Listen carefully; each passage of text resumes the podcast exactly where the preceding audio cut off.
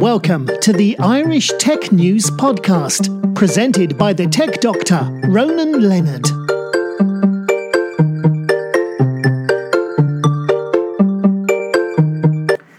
Hi, welcome to our Tech News Podcast. Today I'm talking with Claire Carroll from Accenture's The Dock, and she's here to talk about uh, a report they recently did. So, good morning, Claire. How are you doing? I'm good, Ronan. How are you? Great, thanks. And tell us a bit about your background. So, my background, um, I originally studied marketing in college. I've always been passionate about understanding communication and how people interact with media primarily. Uh, and so um, I held a number of roles um, across the kind of digital media strategy uh, type world in agencies and client side. Um, and then joined the Dock, which is really exciting in terms of being able to continue some of that work. Now, recently you, launched a report about putting the human uh, first in the home. What were some of its findings? So yeah, we were looking at um, the reason for the the piece of research was um, that many of our clients and industries were coming into us, particularly in telecommunications and utilities, and Yeah. asking us what does the future home or the smart home look like in terms of the, the technology that's going to be used, the type of technical architecture that they may need to build in order to be building the right things for consumers.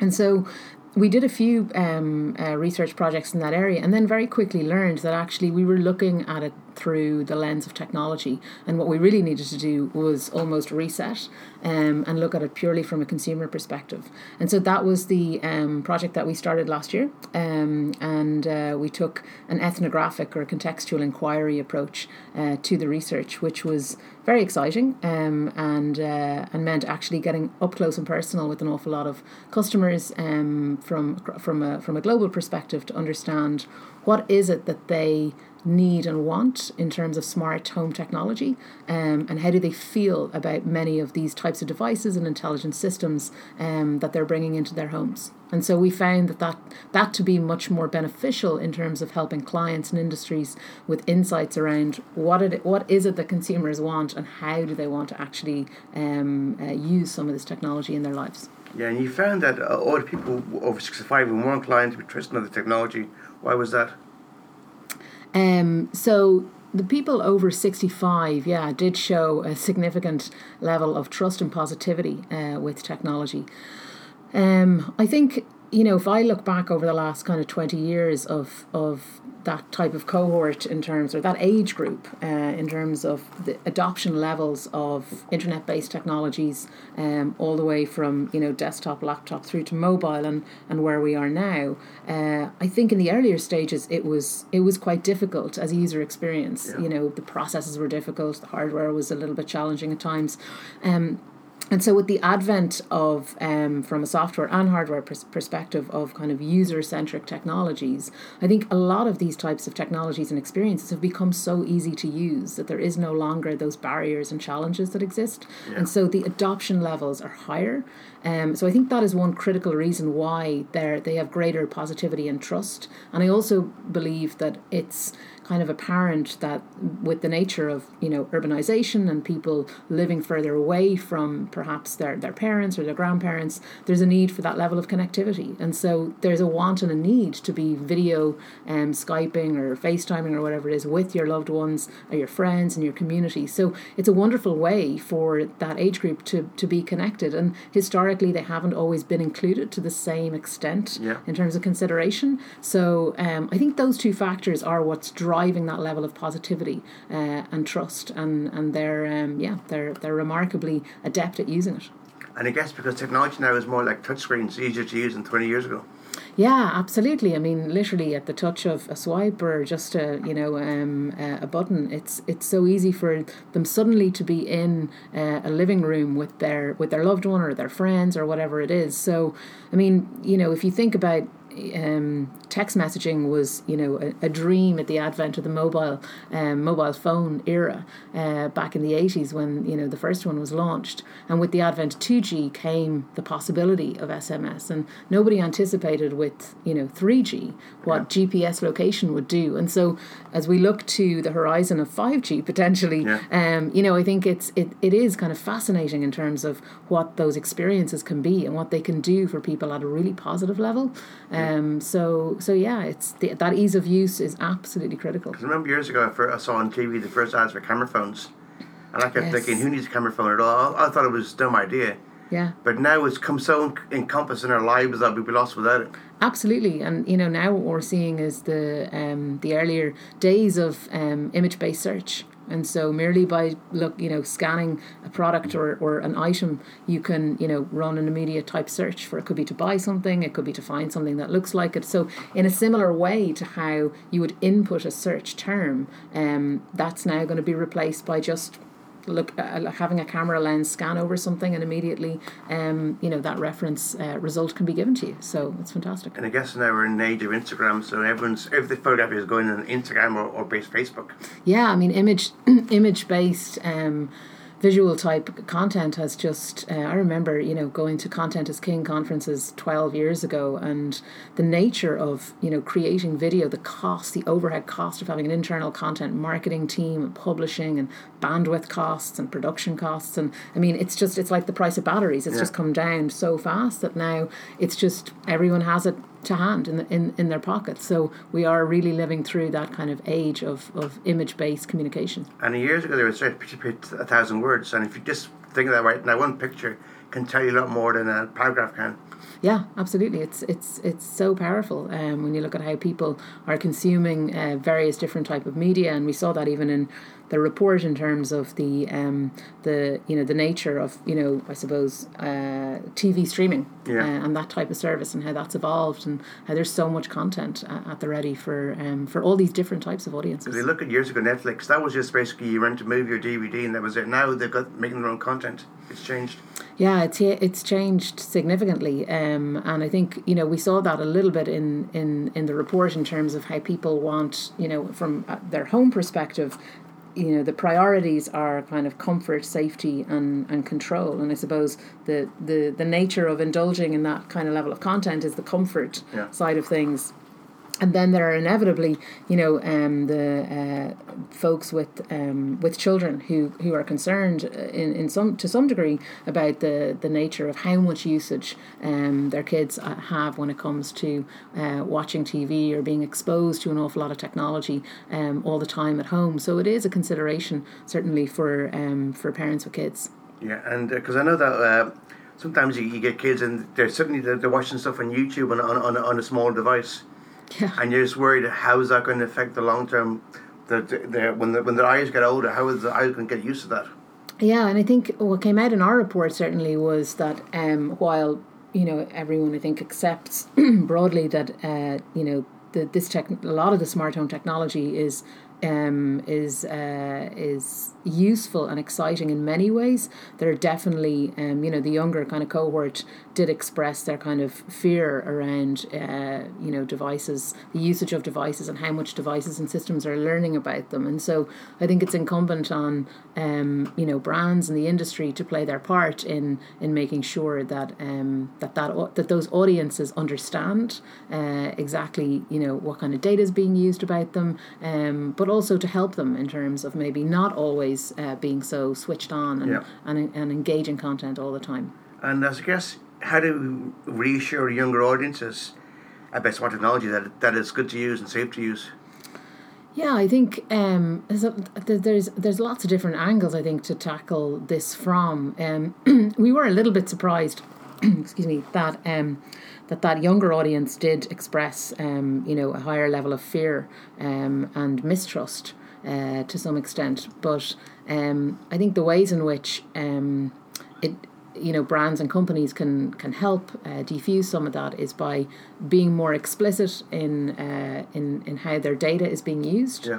Uh, and so that level of transparency by way of the value exchange if, if you're consuming something then you know here you go you can have it and here's what we're you know here's what we're getting as a result of you engaging Yeah. with this and so there are very simple ways that brands and companies can be that bit more transparent and i also think that the nature of you know um, uh, trying to keep people overly engaged. You know i think it, it's important that companies and brands address that and and kind of think through should we be always trying to get people to consume more or should we actually be cognizant of the fact and be transparent with them and say you know actually you know time for a break. And we just talked before you started recording about how many notifications you know you, we get or you get from um, particular types of devices to tell you to do things Yeah. at certain times. And so using the same type of principles around um, how to help people in terms of understanding what's what's happening when they consume content, as well as um, helping them maybe disengage a little bit. Now, I know also as well that I've seen in the past uh, future technology in the home, and it's changed. Like I was at a every year I go to Ideal Home Show, and every past two three years, Harvey Norman does a showcase home. And the first year they did that, all the technology that was uh, IoT based technology was out in the open. You could see it, everything else, and it was there. And this is what it does, and you can see it. Second year it was it was hidden, and I asked them, "Where is it?" Oh, it's there, but you don't see it because it's so encompassed in the home. You don't see it. So, for example, the first year they had this uh, this uh, this washing machine that could link to your phone, and it was say in top smart technology. So it would tell you on it that it can link to your phone. So if you're uh, out and you come back in about an hour or two's time, you can set it to to, to, to uh, work. A bit like uh, one of those kind of uh, slow cookers. It works a bit Yeah. like that process. So I said that's great. And then said the second year they showed me this this new fridge, that was all that was connected fridge. So when you open the fridge up, there was cameras in it and it could tell you the cameras would actually look in the fridge and tell you what food was in there, what wasn't there. So if you're shopping, it would tell you your low milk, or would tell you you've got these products here in the fridge. If you buy something else, you can make this dish, mm, mm. and then that could actually link into the oven. So if you if you go and buy something, it will know what temperature the oven should be at. So when you come mm. home, the oven's already set, so you just put it in the oven Yeah. yeah. and that kind of stuff. And, and I'm thinking, a year ago we didn't get. Now you're getting that technology, and it's it's it's it's basically hidden away. And how do people are they how are they going to be reassured that that this is not isn't a bad thing?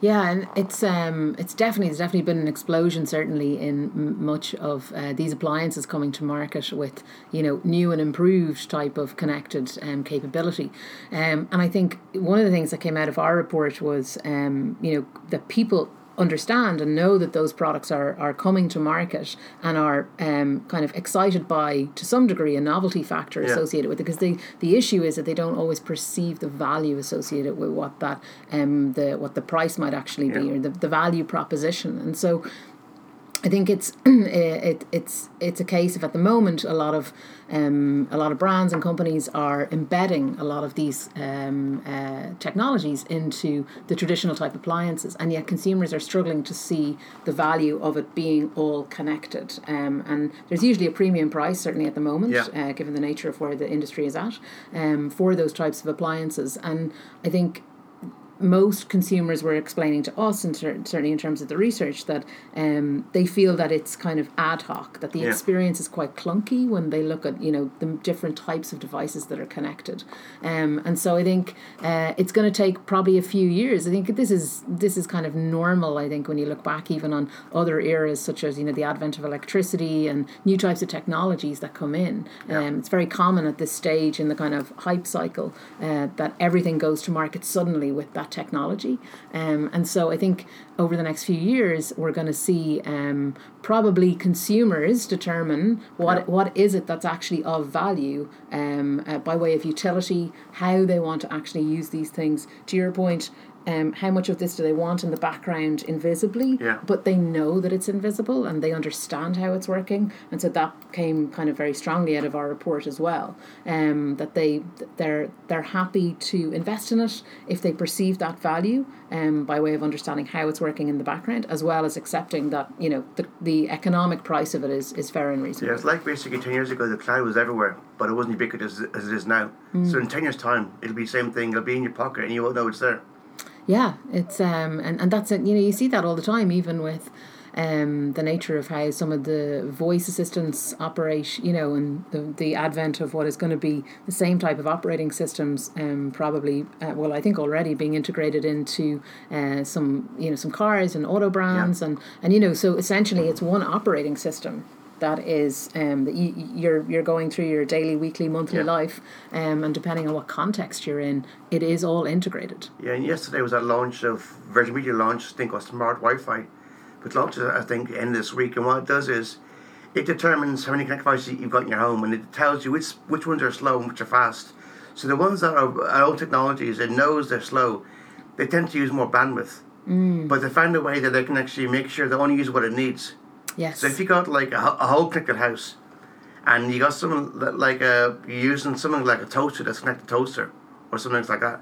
It knows that that device is not used too much, so what it'll do, that'll work in the background, mm. but it'll use le- less Wi-Fi bandwidth than uh, say your your uh, TV or your laptop. Mm, mm, yeah, I think that that kind of need for control is is really important, um, and you know something that loomed large in the research as well was people seeking. Uh, a level of control around how to understand the devices in the home, to what extent they're being used, um, how they're integrating, uh, and I, so I think that's um, that, that that's great that you know that we're seeing more and more kind of smart Wi-Fi or mesh Wi-Fi come online. Yeah, and also you're talking about uh, is we use more in the home. Where does the future of smart technology in the home? yeah, the million dollar, billion dollar question maybe. Um, it's it's. I mean, it's very difficult to know where it is. I don't think. Um, I don't think we'd like to to future gaze it per se. Um, I do think that it's important that we prioritize delivering convenience for consumers, yeah. but enabling them to also um, uh, understand how their data is being used um, in order to build that trust because trust was something that was um, you know it was uh, as, as we said it was higher in the older age group uh, but um, a lot lower in the younger. And so trust is obviously the cornerstone of you know all those types of relationships. And so it's it's hugely important that um, that I think increasingly brands and companies as they think about how they're going to go to market to offer new service and product propositions around the connected home, um, then I think that's got to be paramount in how they how they how they design for that, yeah. um, and how they give consumers more autonomy and kind of control around uh, what that looks like. So,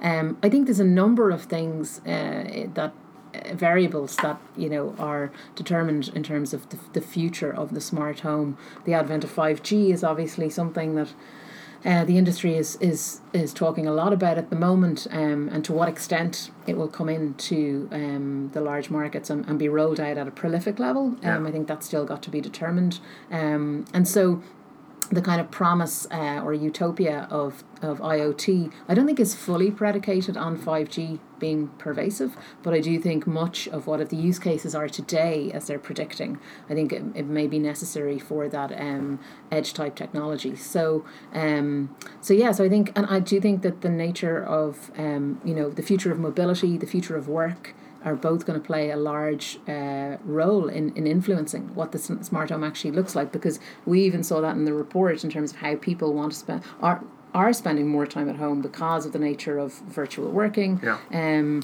and uh, and obviously there's there's quite a lot of changes afoot in terms of transportation and mobility.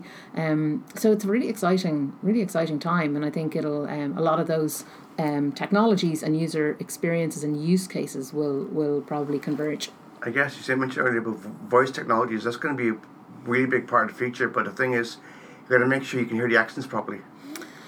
Yeah, it's a it's a it's a good point. Voice technology has um, you know um, been on a, an upward trajectory since the um, since 2011 when it made um, the big the kind of big breakthroughs um, and you know, Alexa and uh, Google Home are probably the two dominant yeah. players as well as HomePod. Um, and uh, I think, yeah, the nature of machine learning is that there's a lot of work to do, large data sets that need to be um, that need to be crunched uh, in, in, order for different types of um, accents and different types of dialects to be understood. And so I think that's probably one of the things that's a high priority for, for many organizations is to ensure that that level of accessibility um, is, is available to customers. Have you seen a video with this smart lift and the accents? I don't think I it's have. the one where these two, two Scottish guys are in lift and they want to go on the next floor and they can't get their accent. Yeah. So they're saying basically uh, number number 11, then they try and talk in a foreign accent, an American accent or an English accent, doesn't come across. And they're yeah. shouting at this lift because yeah. can't go anywhere because he doesn't understand them. Yeah, yeah. I'm thinking in the long term, you can get some like in County Kerry. There are some accents down there or, or something like that how are they going to understand it and know that basically what this person's saying? Yeah, no, it's um, it, it is a big, it is a big challenge. Um, I think the the some of the improvements I think are probably um, obvious even in the last few years. I'm not suggesting that they're um, they, they're accommodating for all the dialects and all the accents and because that's you know a very Yeah. it's going to take time. Um, but I think the accuracy and the speed uh, of response I think certainly has improved um, over the last few years. So um, but it's a very exciting you know it's the first time that we've ever technology has ever met us in our natural modality. Um, prior to this we've always had to have a tool a hold something or uh, so it's um, yeah it's a whole new Kind of in a way a bit like Star Trek where everything there is voice controlled. And you have like a little tablet with you as well. Yeah, and we saw, you know, in, in the report, it's, um, you know, parents we were using uh, the, the nature of kind of voice assistants in really interesting ways. They were, um, you know, looking to, you know, broadcast messages to, to their kids throughout the house if they had a few different types of devices um, in order to kind of uh, tell them to come down for dinner or um, maybe give them some orders and tasks uh, from a distance. So um, it's, uh, yeah, it's, it's a really exciting chapter. Yeah, the worst thing is when you when you shut down the Wi-Fi for them. So they're upstairs and they have to go to bed, and the Wi-Fi shuts down. You Yeah. can hear a loud scream because you know they can't get in line yeah, anymore. yeah, yeah, yeah. I think that's you know it's uh, that, that control piece around uh, safety and um, and and privacy is is yeah. It's I think that's where some of that comes from in terms of you know health and safety and I suppose giving people the the or uh, younger folks and kids certainly the um, the space to you know bedroom for for sleep in bedrooms and you know and homework and uh, and not necessarily be always on and always connected. Yeah, because remember when I was a kid, none of that was, was around. We had computers, but not to the extent we've, got them now. And we didn't use them to go actually go around and search things. We go out and play. Whereas now you're stuck in a room with a computer all the time. Yeah, and I think that you know the the nature of um, some of the research where we saw where you know parents were concerned about that that level of usage, uh, and so um, I think it's important that brands and organisations are tuned into that and, and are aware that um, that parents are concerned about it and that we need to be designing for that um, and and thinking about you know the different type of research and propositions that we need to be bringing to market with that in mind. Because years ago, the question was when you were a child, when do you get your first car? Now it's when you get your first mobile phone. Yeah, yeah, and you know, there's um, uh, the increase in, in usage is, um, uh, you know, you can, you can see it everywhere in terms of the nature of consumption, um, the scale of sales and, and uh, units shipped, uh, in terms of um, voice assistants, smartphones. You know, it's um, it's kind of peak growth, so um, it's prolific. Uh, it's everywhere. Yeah. I think it's another podcast. No, I don't think so. All right, Thank that's you. it. Thanks so much for that. Uh, Thank you. And have a great day, Claire. Thank you very much. Perfect.